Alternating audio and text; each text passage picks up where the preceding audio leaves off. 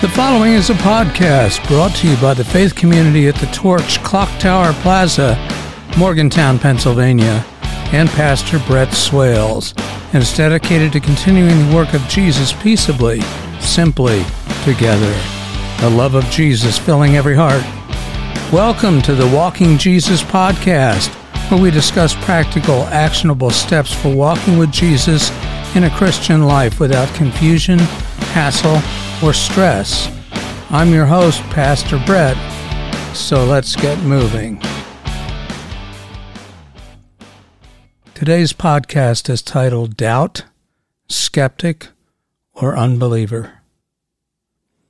We will examine a famous case of doubt in the earliest part of Scripture, one where the concept of doubt is brought to the forefront, and we're going to see how it was handled Genesis chapter 18, verses 10 to 13.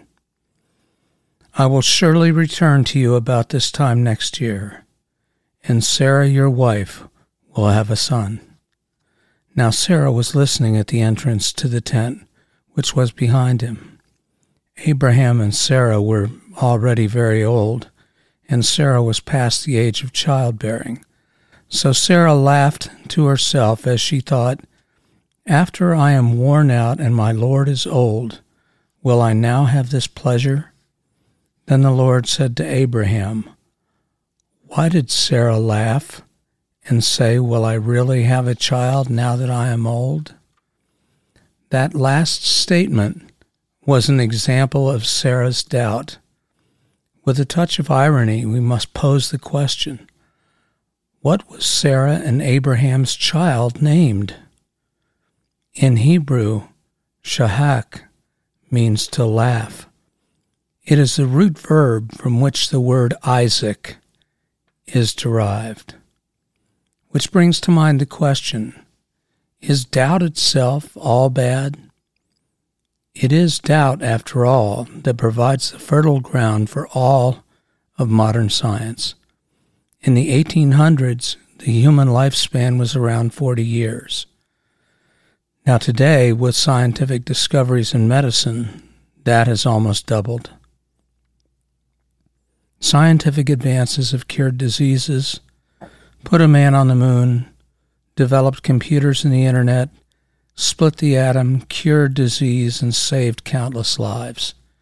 Still in all, the philosophy of science is called the methodology of doubt.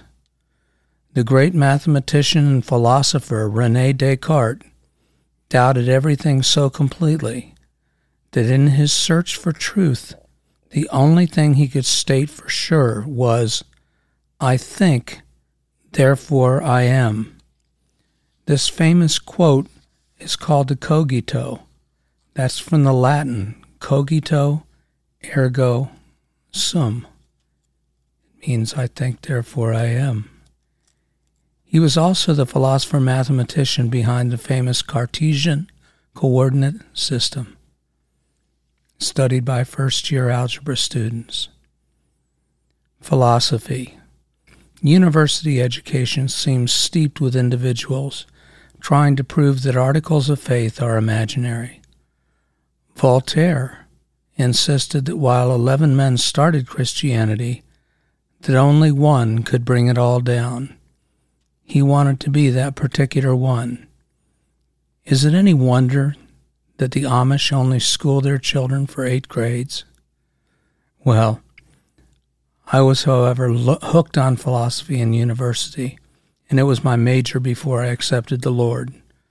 I studied and taught on the attributes of God with all of the assumed contradictions. Proofs of God as offered by the Roman Catholic Church were studied. I read Bertrand Russell and Einstein. I was, in the end, surprised by Russell's book, Why I Am Not a Christian. Russell said he cannot prove or disprove the existence of God. That surprised me. Einstein, however, believed in God. You do not want to doubt to the extent that doubting itself becomes a religion, however. Doubting is supposed to be a means to an end. It is not the destination, or at least it isn't supposed to be. Science. Up until recently, I still maintained a subscription to Scientific American. I have a passable understanding of quantum theory. I've read and studied Benjamin Schumacher and read Carl Sagan, Michio Kaku, and famous atheists, as well as Christians like Robert Jastrow and C.S. Lewis, as well as the Holy Bible. I'm interested in science, what can I say? In seminary training, I avoided it for quite a while.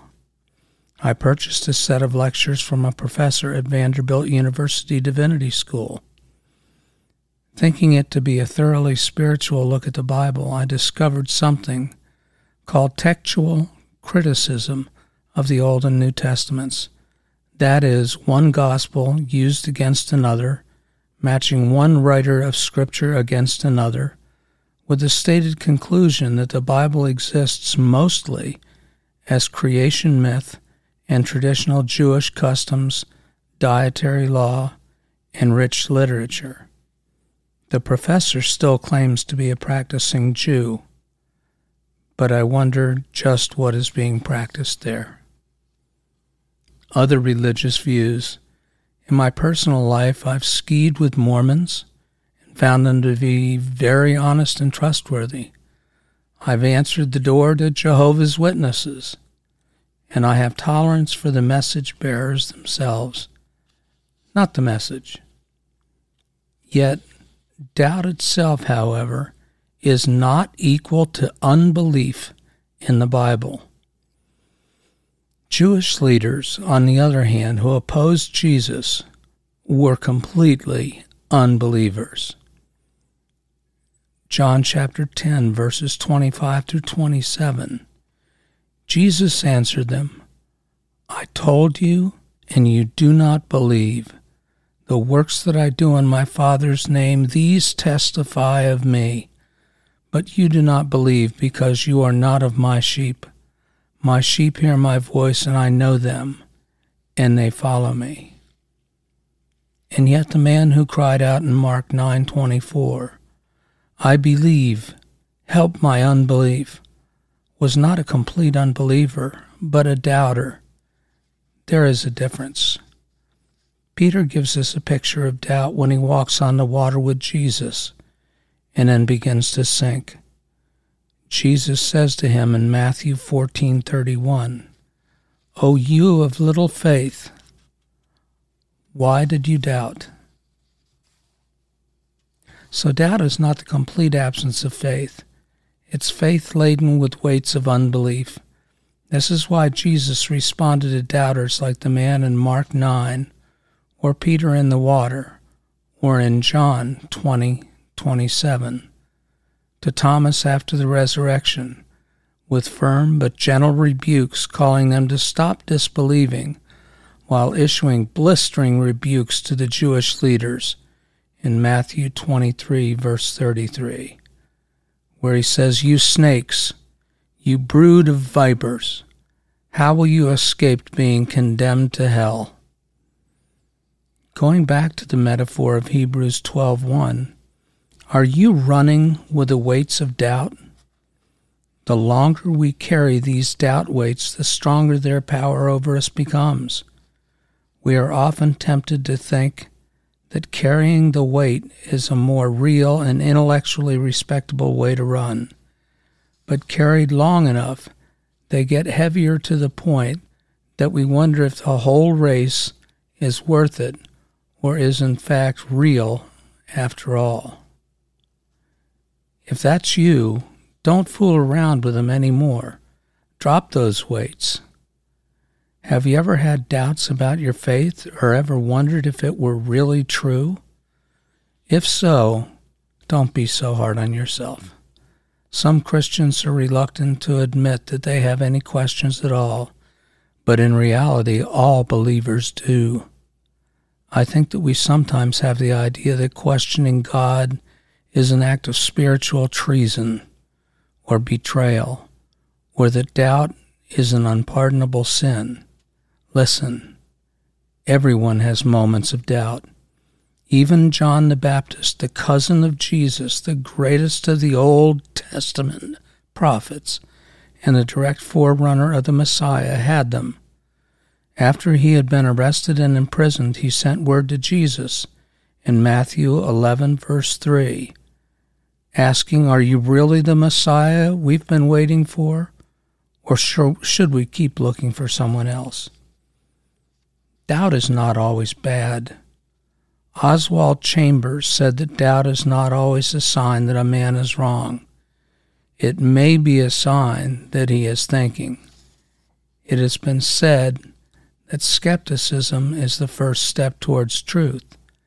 Chuck Swindoll said, It is the right of every believer to go through the halls of doubt on their way to rooms of truth. A key set of points follow. There is a marked difference you should know between doubt, skepticism, and outright unbelief. Skepticism is when someone can't believe. Unbelief, on the other hand, is when someone will not believe. Skepticism is generally honesty, while unbelief is stubbornness or outright refusal to believe. Skepticism is looking for light, and unbelief is being content with total darkness. The unbeliever has no intention of changing or believing. They will offer up the well worn excuse, but the fact of the matter is that even when confronted with evidence to refute their non belief, they will reject it out of hand. That is because they do not want and therefore will not, under any circumstances, ever believe. On the other hand, the honest skeptic will change when presented with the facts. That is because they had truthful and heartfelt questions about God and His Word. There's nothing wrong with that. You know, there are seven ways to move from doubt to faith. Doubt is not sinful, but it can be dangerous. However, it can also be a spur to enormous spiritual growth. It's what you do with your doubt that matters. Here are five suggestions about how to handle your doubt. Ask for help. That's what John the Baptist did.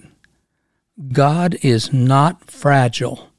He can handle your doubts, your fears, your worries, your anger, and all of your unanswered questions. He's a big God. He runs the universe without help. Your doubts won't upset him. Tell him of your doubts. Cry out and ask for his help. And don't fight the battle alone. Go to a Christian friend or a pastor, anyone with a strong faith and godly insight. Ask them to walk with you as you face you, your doubts honestly. Number two, you can always borrow some faith. Ray Pritchard wrote several years ago a woman came up to greet me after the morning's worship service. You probably won't remember this, she said, and proceeded to tell me a story that, in fact, I did not recall. Some months earlier, she happened to see doubts while she was going through a very painful divorce. She briefly told me the story and said that she felt like she was losing her faith. On the spur of the moment, I replied, That's fine. I've got plenty. You can borrow some of mine. I said it and then forgot about it. But when the woman recounted the story, she told me how much that had helped her. She had indeed borrowed some of my faith to get her through the hard times. Not only did I not recall the conversation, I must have had plenty of faith right then because I didn't miss it when she borrowed some. If borrowing someone's faith doesn't make sense to you, then just skip this point. But if it does, then keep it in mind. When you find yourself filled with doubts, go find someone filled with faith and borrow some of theirs. It works. Also, you can act on faith, not doubt. These are the great stories of the Bible. They are stories of faith in action. It's what Noah did when he built the ark. That's what Abraham did when he left Ur. That's what Abraham did when he offered Isaac. That's what Moses did when he marched through the Red Sea on dry ground. It's what David did when he faced Goliath. That's what Daniel did when he was thrown into the lion's den, and it's what Nehemiah did when he built the wall. Don't you think that all these great heroes of the faith had their doubts? Of course they did.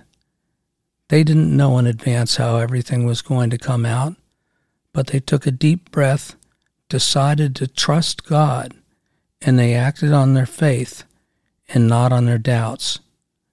Do the same thing, and your faith will continually grow stronger. You can try doubting your doubts. This simply means that you should not cast away your faith simply because you are in a deep valley of darkness. All of us walk into that valley from time to time. Some of us spend a great deal of time there. But when you find yourself in the valley where all is uncertain and you are sorely tempted to give in to your doubts, your fears, and your worries, remember these two words keep walking. Just keep walking. Nothing is gained by camping out in the valley of darkness. The only way out is to keep on walking. Every step forward is a way to doubt your doubts. Soon enough, the light will shine again. You can try going back to the truth. This is for me the most important point. After considering the sufferings of this life and all the perils and tribulations of following Christ, Paul concludes Romans 8 triumphantly by declaring, for I am persuaded. And he declares that nothing in all the universe can separate us from the love of God in Christ Jesus our Lord. In 2 Timothy 1:12, he says, "I know whom I have believed."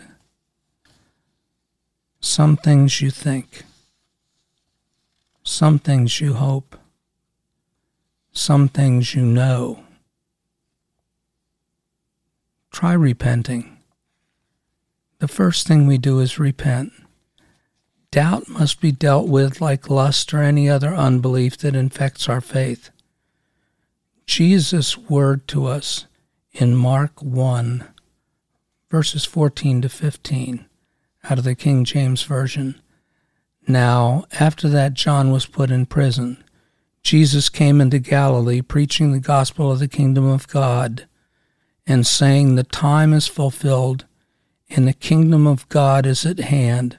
Repent ye and believe the gospel. Don't be content to just tell Jesus how you're struggling. Repent of it. Call doubt what it is a distrust of God. Repentance in this matter has amazing power to break the spell of a sin weight Number seven, just believe. Remember what Jesus said to Thomas? John chapter 20, verse 27. Then he said to Thomas, Put your finger here. See my hands. Reach out your hand and put it into my side. Stop doubting and believe. Believing is a simpler thing than we often want to make. After tolerating certain lingering doubts for a while, put them in the category of struggling against sin and let go of them. Lay them aside. I was surprised by how simple this was. It was not a rigorous intellectual exercise, it was simply obeying. Proverbs 3, verses 5 and 6. Trust in the Lord with all your heart, and lean not on your own understanding. In all your ways submit to him, and he will make your paths straight. That is also the promise God makes to you and to me. God never turns an honest doubter away. Never. Come to Him with your doubts, your skepticism, your unbelief, your hard questions, your uncertainties, and all your anger. He welcomes your hardest questions. Doubt is not a sin. It's what you do with your doubt that makes all the difference. Don't let your doubts keep you from Jesus. Come to Him just as you are. Bring your doubts with you. He will not turn you away. I can finish by saying, Soak in the gospel according to John 20, 31. These are written so that you may believe that Jesus is the Christ the Son of God, and that by believing you may have life in his name. Amen. This podcast was brought to you by the faith community at the Torch, Clock Tower Plaza, Morgantown, Pennsylvania, and me, Pastor Brett Swales, and is dedicated to continuing the work of Jesus peacefully, simply, together. If this podcast has been helpful to you, won't you please consider a donation to our ministry? Send a check to Pastor Brett at P.O. Box 911, Brownstown, Pennsylvania 17508. Again, that's Pastor Brett at P.O. Box 911, Brownstown, Pennsylvania 17508. God bless you. The love of Jesus filling every heart.